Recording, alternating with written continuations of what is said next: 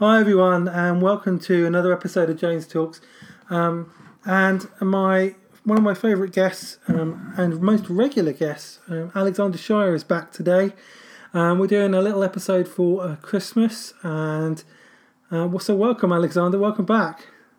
Thank you, James. It's always a delight to be with you.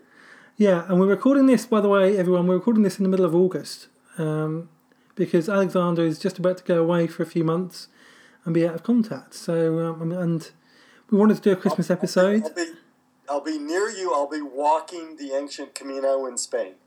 We're, we're doing uh, 900 kilometers over 52 days. Yeah. Well, you will have done. By the time this goes out, that'll be finished, won't it? Um, but um, Let, let's hope. yes. Um, so yeah, we're going to do a Christmas episode with Alexander, and as, and if you've ever heard, and Alexander's already done, I think, I think five episodes with me now, um, and I recommend you go and listen to all of those. And um, and if you if you've heard Alexander before, you'll know what we're in for a treat here. Um, so we're going to be talking about Christmas, and there's all sorts of things we can talk about in relation to Christmas. Um, so I think yeah, we're getting close to Christmas now. So the date of Christmas, um, we celebrate Christmas on the twenty fifth of December, and um, but it wasn't always that way. I mean, how? So just talk to us a bit about the history of why we celebrate Christmas when we do, and the cultural, yeah, the cultural stuff um, between Jewish culture and Celtic culture that's shaped where Christmas is and how we celebrate it. I, I, I love this material, and, and I, I hope that I can share the impact of it with your listeners in a way that, that um, enlivens their experience of the season. Um, we need to do a little bit of history about how the Christian year came to be.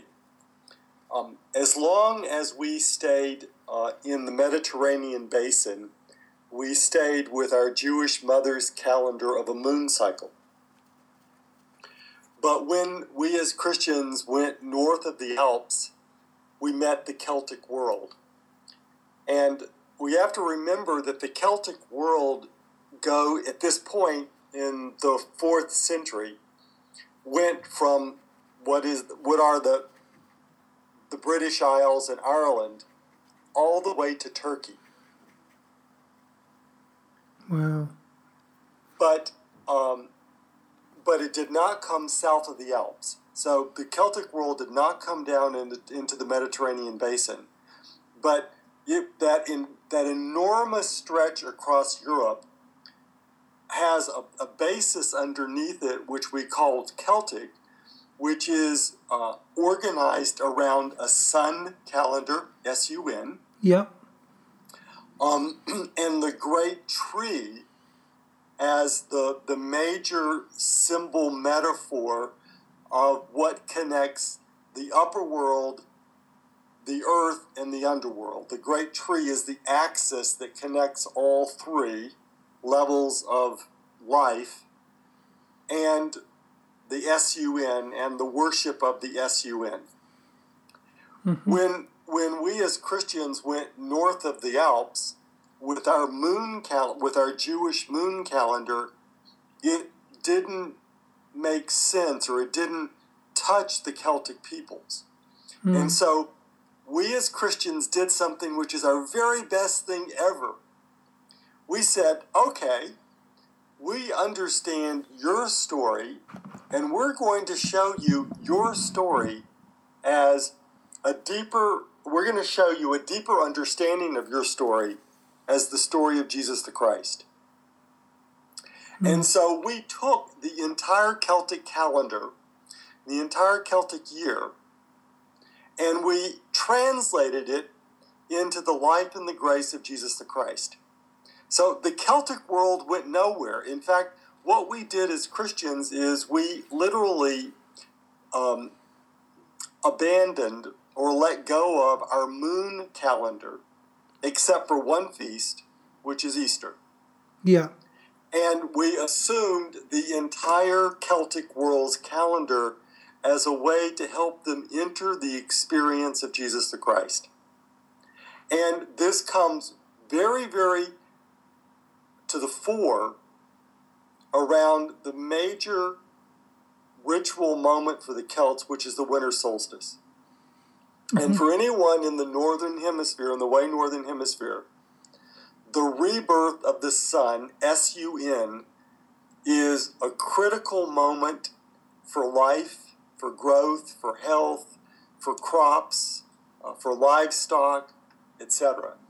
So, and in this point in our human development, in our history, peoples still believed that their participation in these rituals created the event.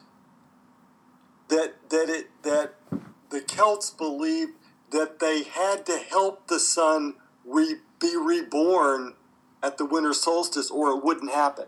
Oh wow! So the so the winter solstice was about the birth of the sun. It was S- about the birth of the sun. S-U- and S-U-N, sun. yeah. And the winter solstice at this point, because we are in the Julian calendar, the winter solstice is the 25th of December. Right. Now, let just let's sort of paraphrase that for a moment.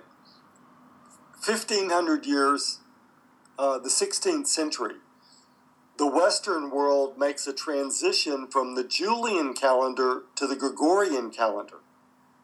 And the reason for that transition is because over all those years, centuries, millennia, we had not put in the three and a quarter days so that what we had in those years was a sun calendar which was 362 days long, not 365 days and a fourth.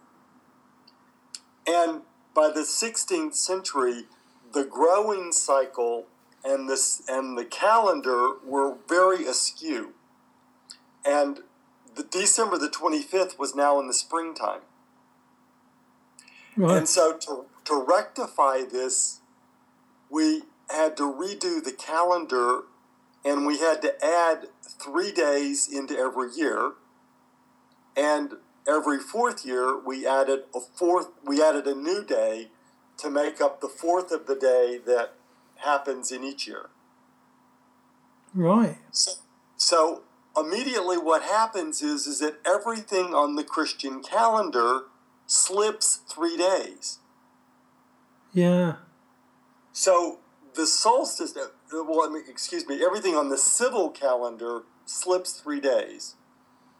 So the solstice now in the Gregorian calendar goes back to December 21st or December 22nd.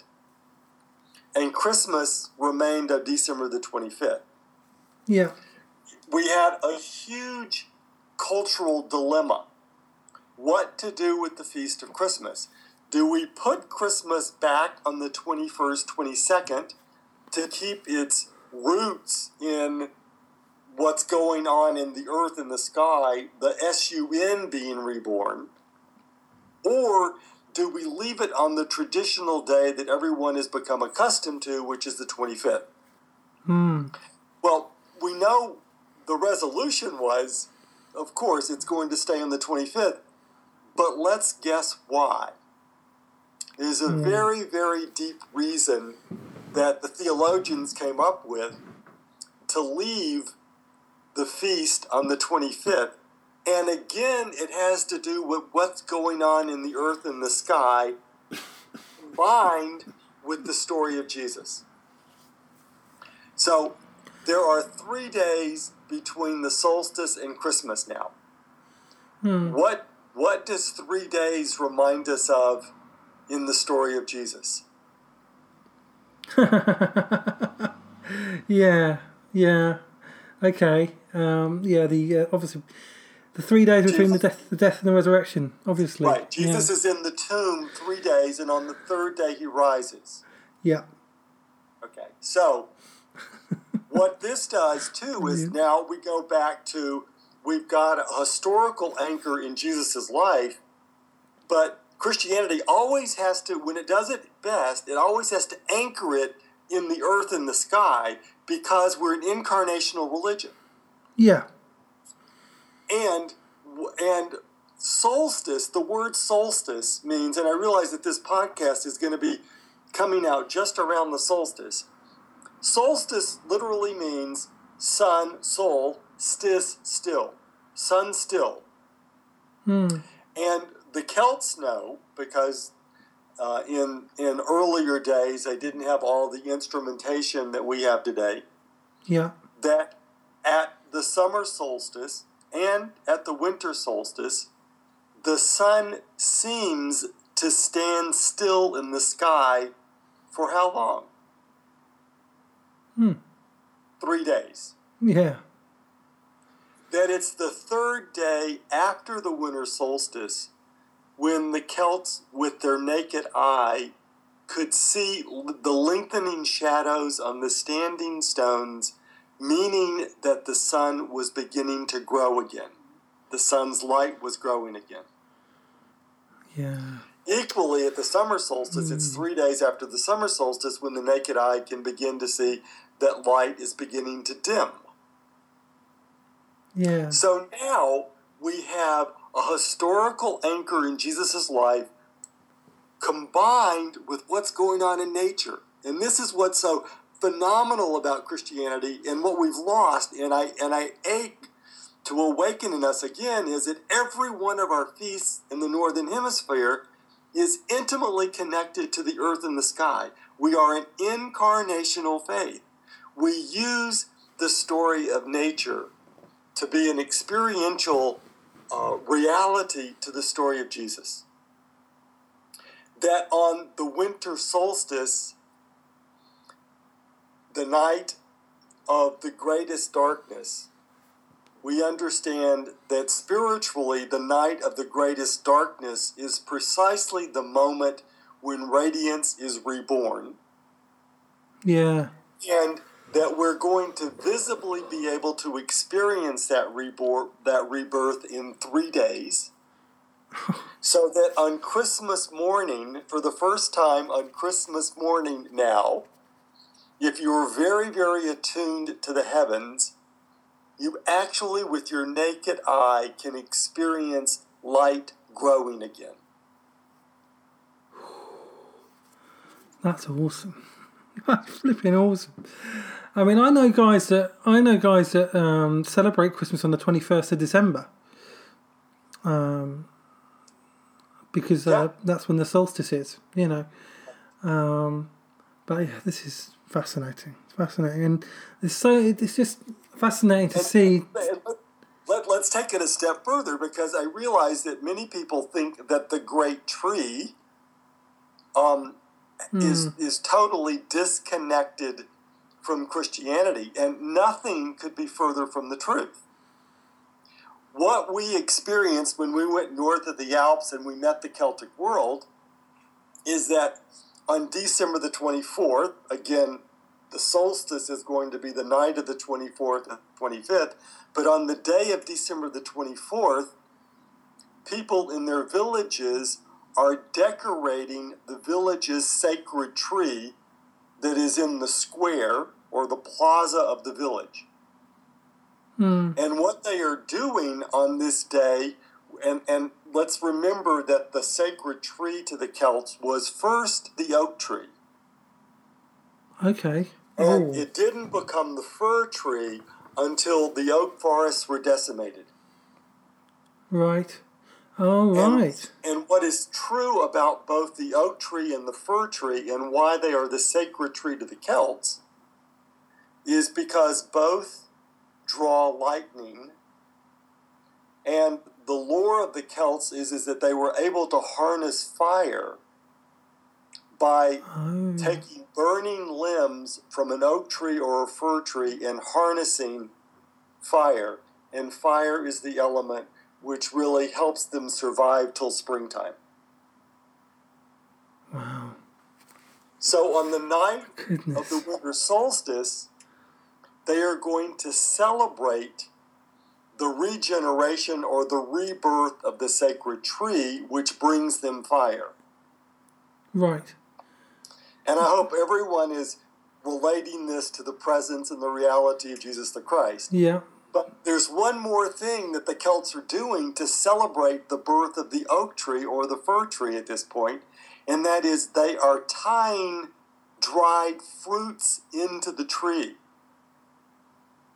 Right. Interesting. And the Christians look at this and they go, ah, they're doing the Garden of Eden.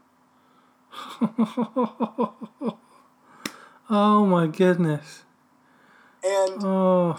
this tying of the dried fruits onto the great tree in celebration for the gift of fire,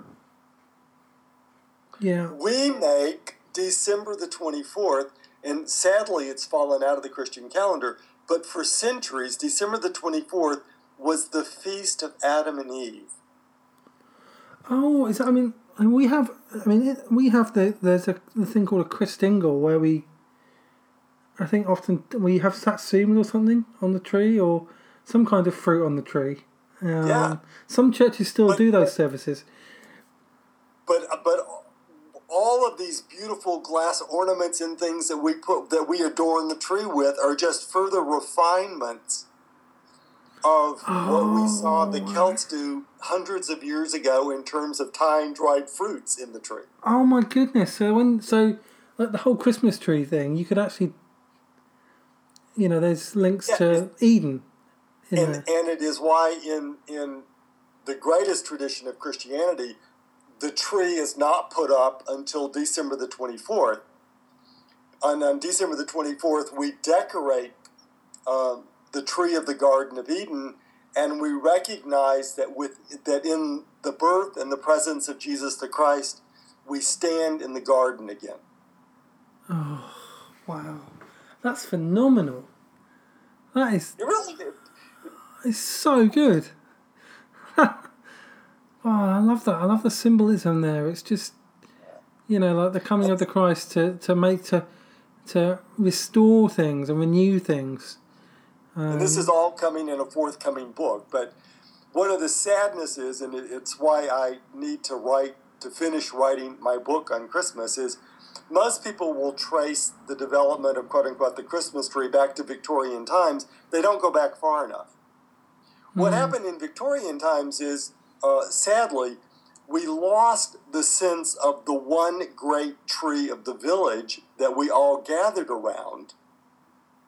And now, what happened in Victorian times is everybody wanted their little piece of Jesus. And so, rather than the great tree for the entire village, it became a, a tree in everybody's home. Ah, yeah, we, we made it smaller. Made it more made, made it more And we made- individualistic. In fact, I still love the beauty of the community gathered around the tree, but we lost the sense of the one tree of the entire tribe. and of course, when you think about trees, you think about wood. You think about, you know, what's what's a cross made of. You know, um, there's that other element to it as well. I mean, I, you know, what they say. Jesus didn't they say Jesus was hung on the tree? Yes. Um, I've always wondered why they say that. If it, I thought it maybe it's just because it was something made of wood, or whether there was some other deeper meaning to it. But um, Well, it, it goes back to because as Christians, we believe that Jesus the Christ is already everywhere. As the Alpha and the Omega, we don't go and take Jesus places. We go and we discover that Jesus the Christ is already there. And so when we go to the Celtic world and we see their god Odin dying on the sacred tree, we go, ah, you're telling the story of Jesus the Christ, you just don't know it yet.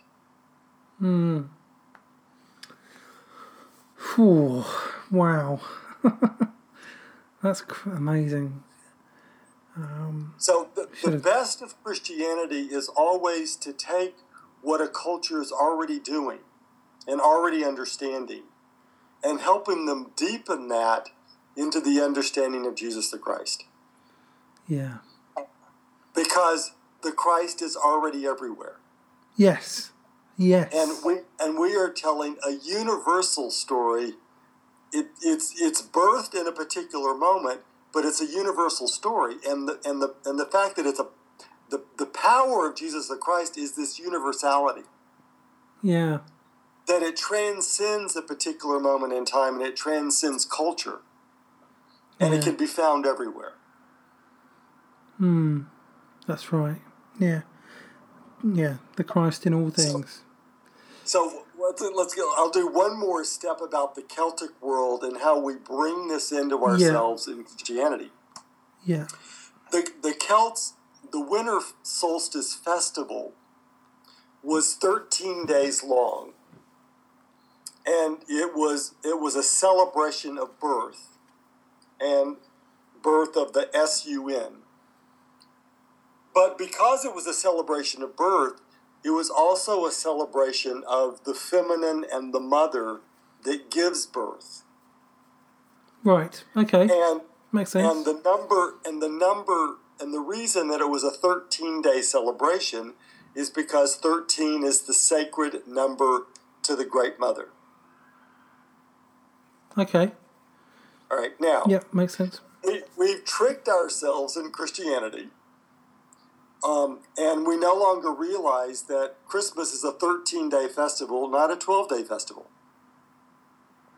And I don't know really why we did it, and some people will say it's because we didn't want to have this connection with the Great Mother. But it's Christmas Day followed by the 12 days of Christmas for a 13 day festival. Right. I see. Okay. So And that 13 day festival directly relates to the Celtic festival. So I'm just going to go one step further into the Celtic festival and then we'll sort of let that rest and people can wait for my book. yes. December the 26th, which is the second day of the winter solstice or the Christmas festival, Mm-hmm. um, in Britain, and I believe you will call this Boxing Day. Yes, that's right. Yeah. And where I grew up in the United States, and I kept thinking Boxing Day meant like two people in a ring with gloves on. I was like, what is this Boxing Day about? Yeah. We have some strange things here. Well, now let's understand this. yeah. Um, what I understand now is that Boxing Day meant the day that you box or collect gifts to take to Yeah. the poor and the ill and the old. Yeah. That's that's about right.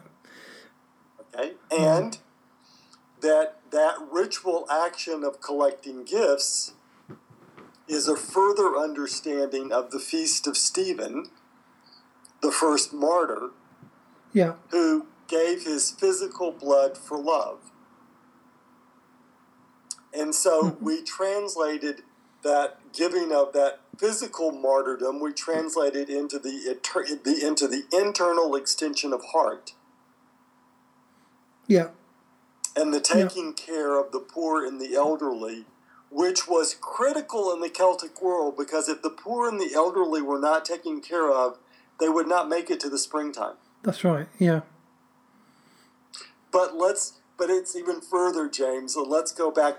Yeah. What were the Celts doing? What were the Celts doing on this feast of, of the second day of the winter solstice feast, the 26th of December?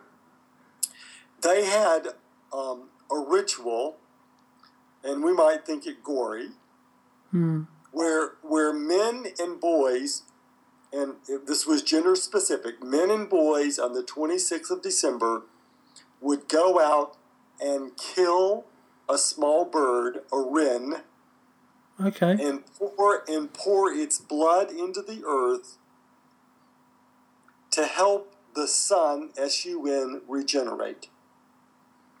Right. So there'd be a sacrifice Right. and some we blood. see that we see that ritual, and we don't want to continue the the the sacrifice of an animal. Hmm. And we go, ah, the feast of Stephen, the martyr who gave his blood for love. Hmm. Yeah. And then it and then we make it into a ritual for men who on and boys on the 26th of December gather gifts and take them to the poor and the elderly and the ill. Hmm. Wow. The entire Celtic calendar is underneath and the basis for our Christian celebrations. Yeah. And we we have not destroyed the Celtic calendar. We've we've made it an internal spiritual practice. That's fascinating, isn't it? Yeah. We've basically taken what what was there and reinterpreted it for ourselves. And Well, and, and I would say we've widened it, um, and and we've made it um, a, a, a more an expression of our heart, rather than that we have to go out and kill a bird. yeah. That that we've understood the symbolic meaning of what they were doing, and we don't when we don't say to the Celtic world that's wrong or that's bad. We say let's understand this in a deeper way. Hmm. Yeah, absolutely. And it's about giving and about love and about non violence as opposed to Right.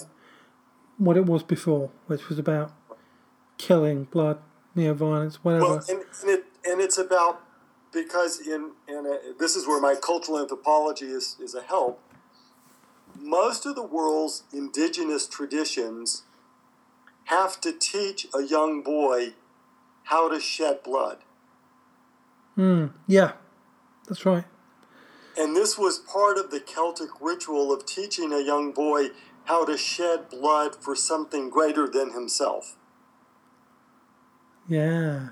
Hmm. But we as Christians come along and we understand that it's an internal shedding of blood, Yeah. not only an outer shedding of blood. Yeah, it's about sacrifice. It's about, yeah, internal sacrifice in a sense, rather than just And- physical and sacrifice. That men, that men need to understand the shedding of blood uh, in, in a very visceral way because women have this in their bodies. And we and we don't. Yeah. And so we have to we have to be taught about this in our in our initiation rituals. Yeah. Yeah, that's right. I see what you mean. Yeah. And, Yeah. and the very paradoxical thing here is is that to teach about the shedding of blood creates more um, uh, the, the word that creates a, a more gentle man, a more integrated man. I mean, people think that that to be to to teach about shedding blood is going to create violence, and it actually does just the opposite. Hmm. Yeah. Well, when yeah, exactly. When you, well, yeah. I mean, when you when you talk about the cross as well, you know, it's Right. that's Right. about shedding of blood, but it's not about violence. Well, it's about the rejection. It's about the defeat of violence. In fact, you know, um, in a sense, because you know when you Jesus doesn't resist. He doesn't fight back. He lets them do what he lets them do their worst. Basically, he lets them subject. He subjects himself to the worst kind of torture and violence that, that it was possible for someone to undergo, and then And, he and he takes this rather than against someone else, he takes it into his own heart Hmm. and transforms it. yes, that's right.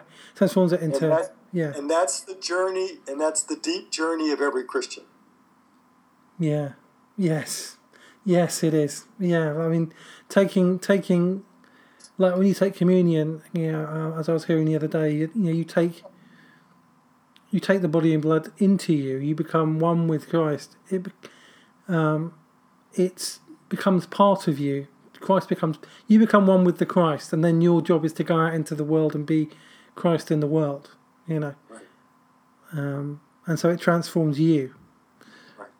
That's the whole the whole point of it. Yeah. Wow. So the the last day of the festival, the thirteenth day, is the feast that we call Epiphany. Yes, I've, yeah, and, and, that. and epiphany literally means, as a, as a word, it means light made manifest. Yeah, And we need to understand that the Feast of Epiphany is not the story of the Magi coming. Um, we, we've dumbed down Christianity, folks. Uh, over our history, we have used three different Gospels for the Feast of Epiphany. We've used the coming of the Magi, we've used um, the, uh, the, baptize, the baptism of Jesus or the mikvah bath of Jesus in the Jordan, and we've used the wedding feast at Cana. The feast is about light made manifest. Now, which which gospel story do we want to use to to uh, to match what's going on in nature about the manifestation of light? hmm. And any of Yeah. those three gospels will take us there.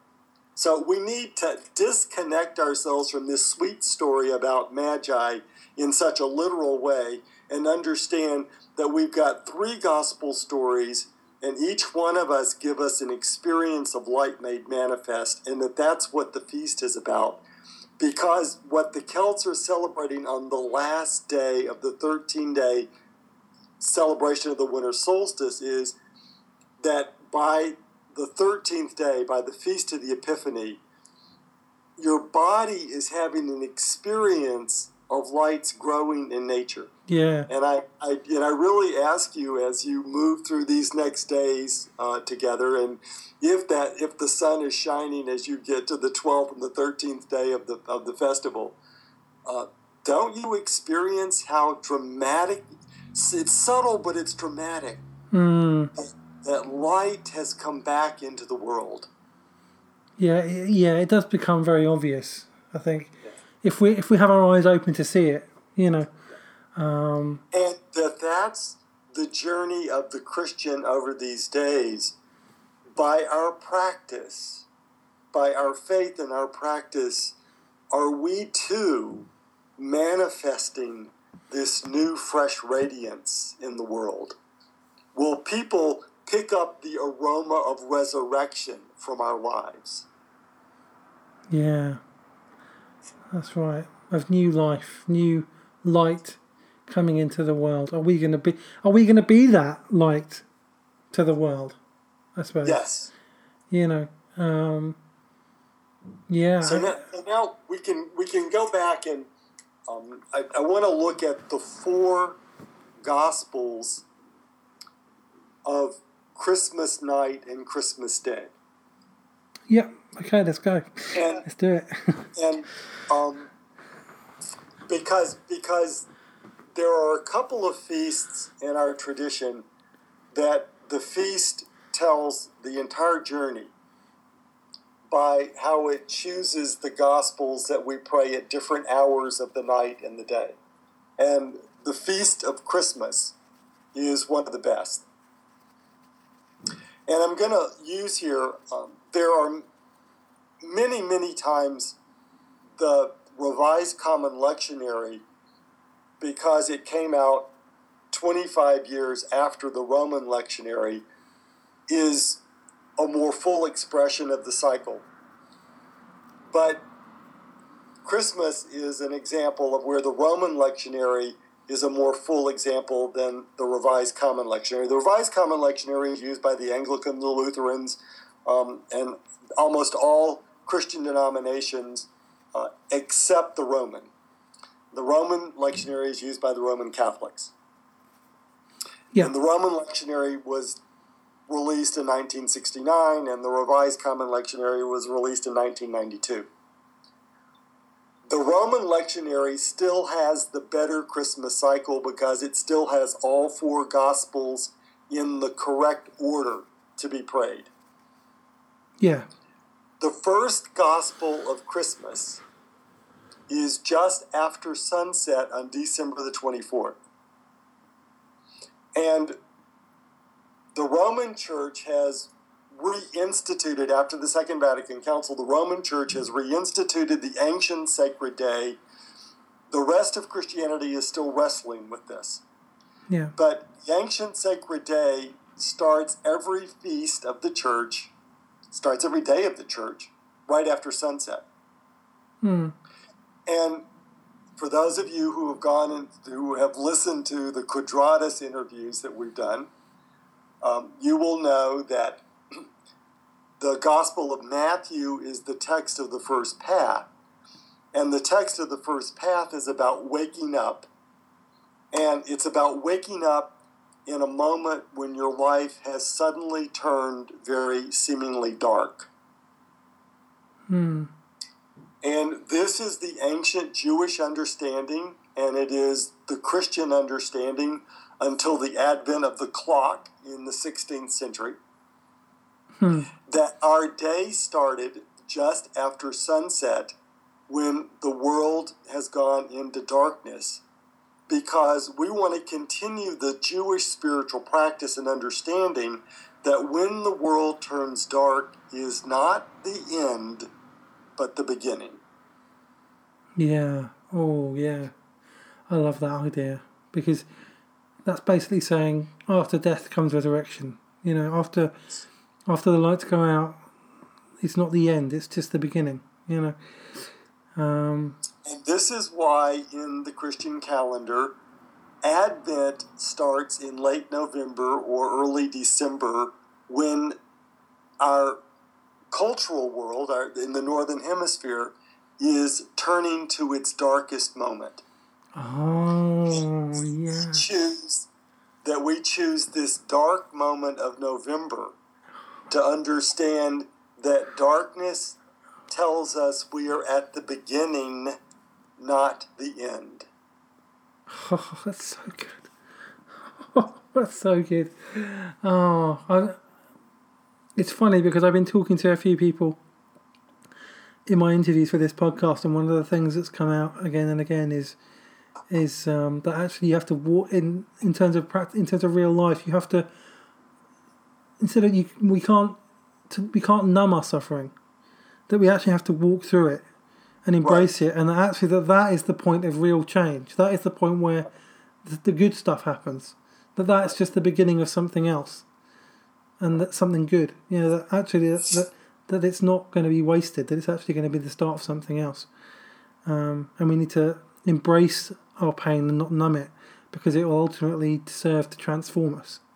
And so to hear this as well, And you know, that's why James, and, and it's just three weeks ago at the first Sunday of Advent in, in the Christian churches, we heard a text from Matthew about wake up.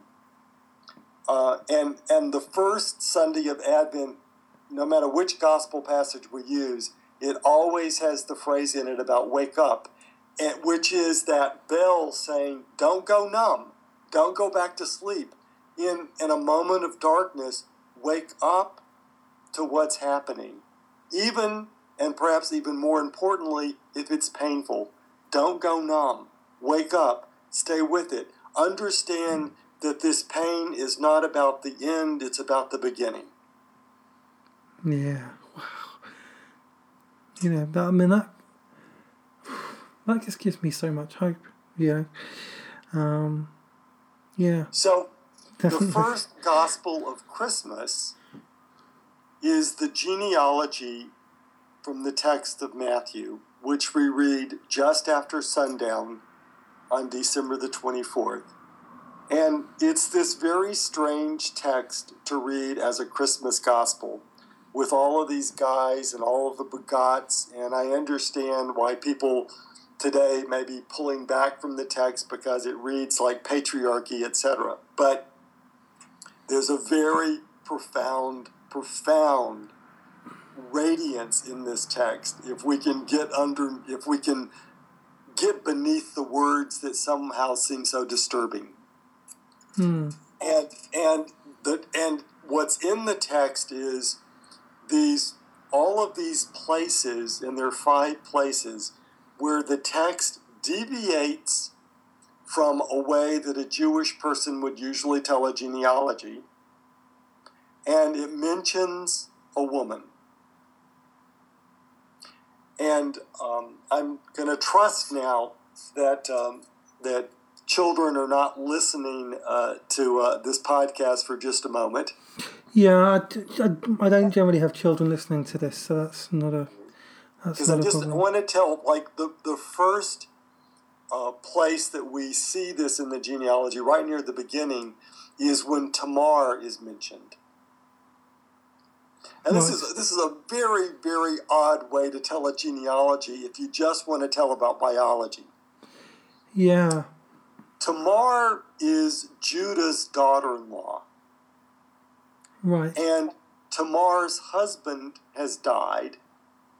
And Tamar is now afraid that she's going to be left aside from the line of Abraham and is not going to be part of this continuing heritage. She pleads to Judah, and he agrees that he will marry his third son to her when his, when his third son comes of age. Mhm. However, the third son has come of age, and Judah is making no moves to marry him to Tamar.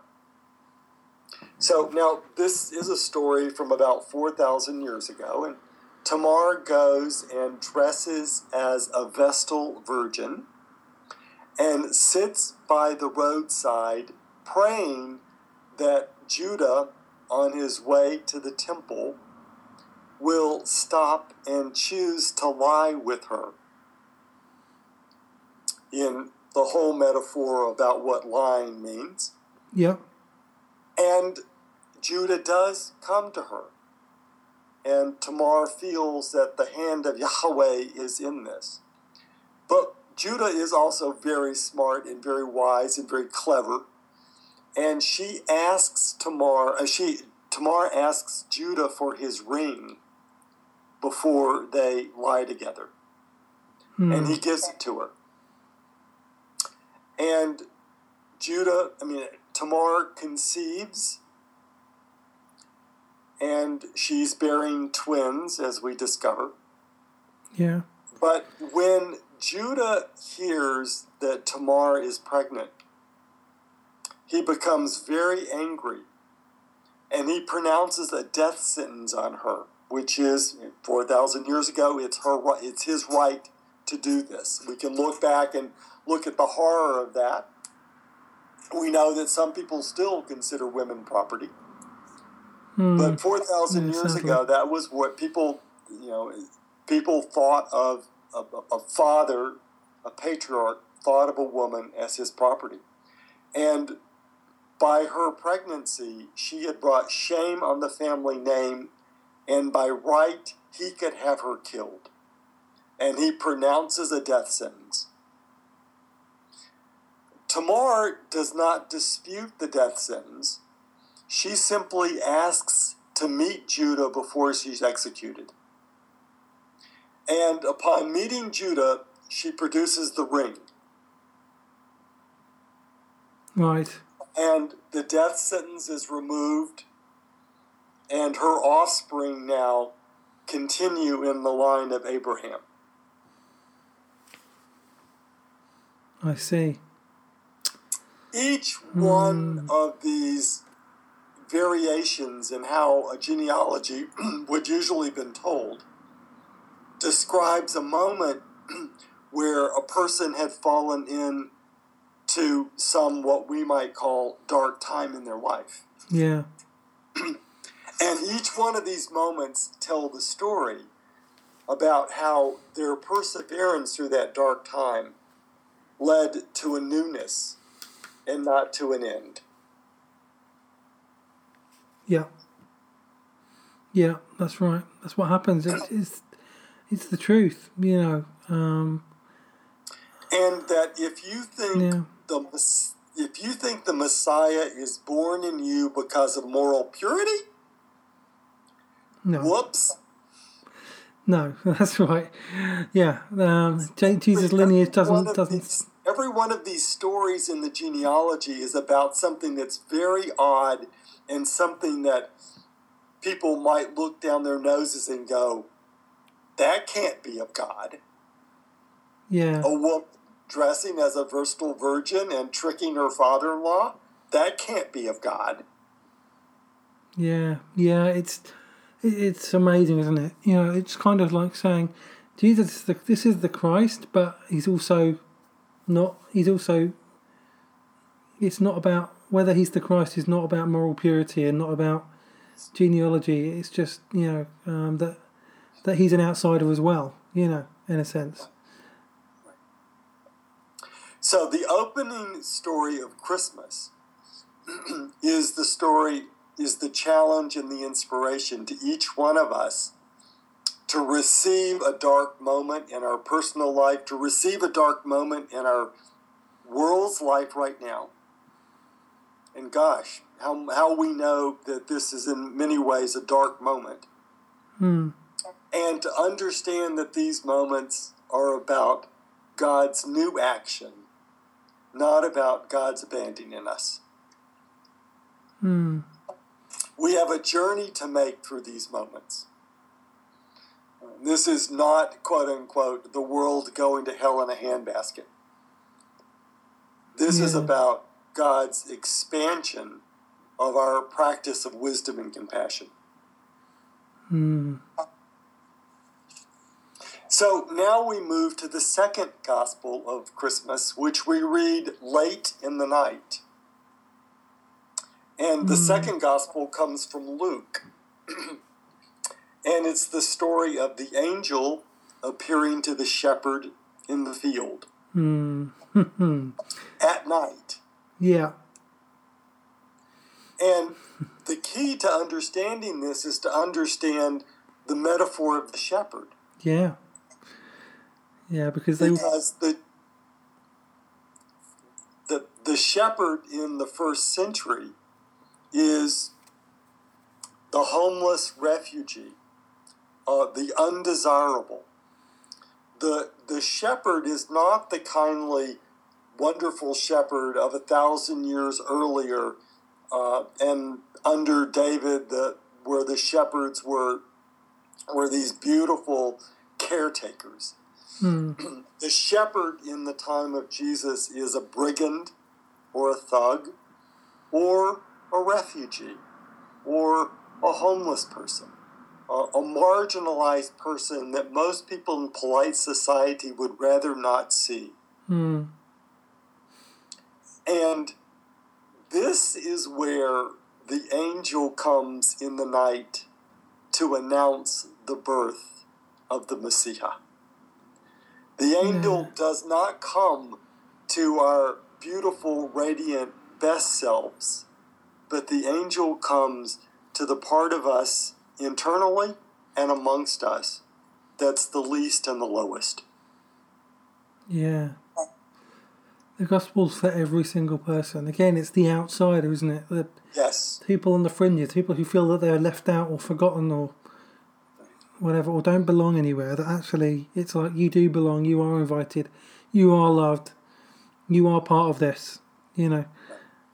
Um, and and that that um, I always like to go both outside and inside. That it's that person in our midst outside, and it's those aspects inside of us that we feel are less than that we would like to walk away from. hmm.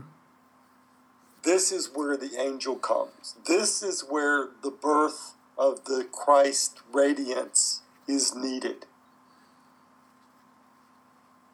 Yeah. And then, um, and then now, because we're making this, remember, Christianity is an incarnational faith. It's a practice of eco spirituality. Yeah. We started after sunset in the dark. We went deeper into the dark and heard in the depths of dark the angel coming to the shepherd. And now we move to dawn. And at dawn, we read the gospel of the shepherd coming to the manger and worshiping. Oh, yeah. What, what in the darkness we heard as proclamation and promise, we now come to dawn and see with our outer eyes it is true. Yeah. Not just a dream, but it's actually real. Right. Yeah. So, walking with the cycle of nature and the cycle of darkness, deep darkness, dawn, we also walk with the internal spiritual practice, knowing that outer nature is a way that we experience our own personal walk of faith. That we too, if we walk with faith through the dark times, we will be brought to the dawn where we will experience and see again. Hmm. Yeah, that is that's such a great message of hope at Christmas. You know, I mean, both of these sides of Christmas that we've covered, they kind of they complement each other completely. It's Right. You know, it's new light coming into the world. It's you know, things getting darker and darker and darker, and then suddenly things start to slowly get lighter and lighter and lighter in nature and in our lives. You know, and also obviously in the story itself, Jesus comes into the world. You know, um, it's amazing. It's amazing. And we have a fourth gospel of Christmas. And uh, just as you said that, James, uh, I looked up and I looked outside the windows here, and we are at just first light. As we've been talking, um, we've gone from dark from dark to first light. Not quite dawn yet, but first light. Hmm. The fourth gospel of Christmas, which we now read in the daytime of Christmas. Hmm. And I understand that many, many churches will not read this text, that they will probably stay with the text of the shepherds coming to the manger and worshiping. But the fourth and the final gospel, gospel of Christmas Day to be read in the full light of daytime is the prologue from the Gospel of John. And this is this is such a beautiful and a powerful um, manifestation of the message of Christmas. Because what John's prologue does is it reminds us that Jesus the Christ has always been. That Jesus doesn't start uh, in a manger in Bethlehem. Or, Hmm. uh, or as Matthew tells us, um, uh, in somebody's home in Bethlehem. Uh, Jesus the Christ has always been. And because Jesus the Christ has always been, we have to redefine Christmas Day. Yes, we celebrate the historical reality of Jesus being born in our midst, but that's not Jesus' beginning. Jesus is the Alpha and the Omega. Hmm. Jesus, Jesus has always been everywhere. And this is so critical for us as Christians to remember. Jesus has always been everywhere. We don't go and take Jesus anywhere. We go and call forth Jesus who's already before us. Yeah. It's like again. It's like again the you know, communion when, when you can, when you take the body and the blood, you become one with the Christ. You know, and you go Yeah. out into the world, and you are, you are Christ in the world. You are Christ incarnate in the world because He is one with you. You know. Yeah. So the one of the challenges is that we have made the birth of Jesus so literal and mm. particular to a moment in time that we have forgotten the rest of the story, which is what we see in this story in the gospel of Jesus' birth in one moment of time is the truth of every moment in time. Yeah. So look for that birth in your life now. Look for that birth in your world now. Look for that birth in your relationship now. Look for that birth in your country now. Look for that birth in your spiritual tradition now, in your family now. It's always now. It's always here and now. Don't make an idolization or a dramatic presentation of that birth 2,000 years ago, translate it to your life now. Yeah, that's right. Because it's because yeah, because it's while it's right to celebrate, you know, the the physical incarnation of, of Christ in Jesus. What I think what Jesus came here for is to show us how to live at one with Him, at one with God, and to to live that out in our in our lives, in our journeys, and share that with others. You know, and yeah, that's that's what it's all about. You know, it's and while we should celebrate those days, that's the point of the point of Jesus, in a sense, was to how are you going to live today? How are you are you how are you going to live out what I talked about? How are you going to love the outsider? How are you going to love your neighbor? How are you going to forgive your neighbor? How are you going to love your enemies? You know, how are you going to put this into practice in every single part of your life? You know, how are you going to deal with your darkness? Are you going to numb it or are you going to confront it and find new life through it? You know, um, precise, precisely. And so, certainly, I want to tell the young people, uh, you know, this beautiful story of Jesus' birth 2,000 years ago. Hmm. But I want to open that story up as we grow and we develop. That's how a young person learns. But that's just where we start the story. Hmm.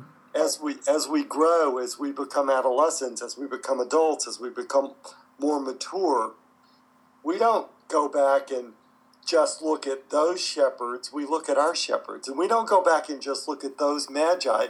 We look at who are our magi and where are they coming from today? We don't go back and just look at that manger. We ask about our manger now.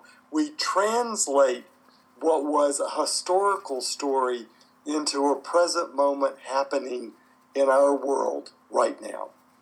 Yeah, absolutely. Absolutely. Yeah. That's phenomenal.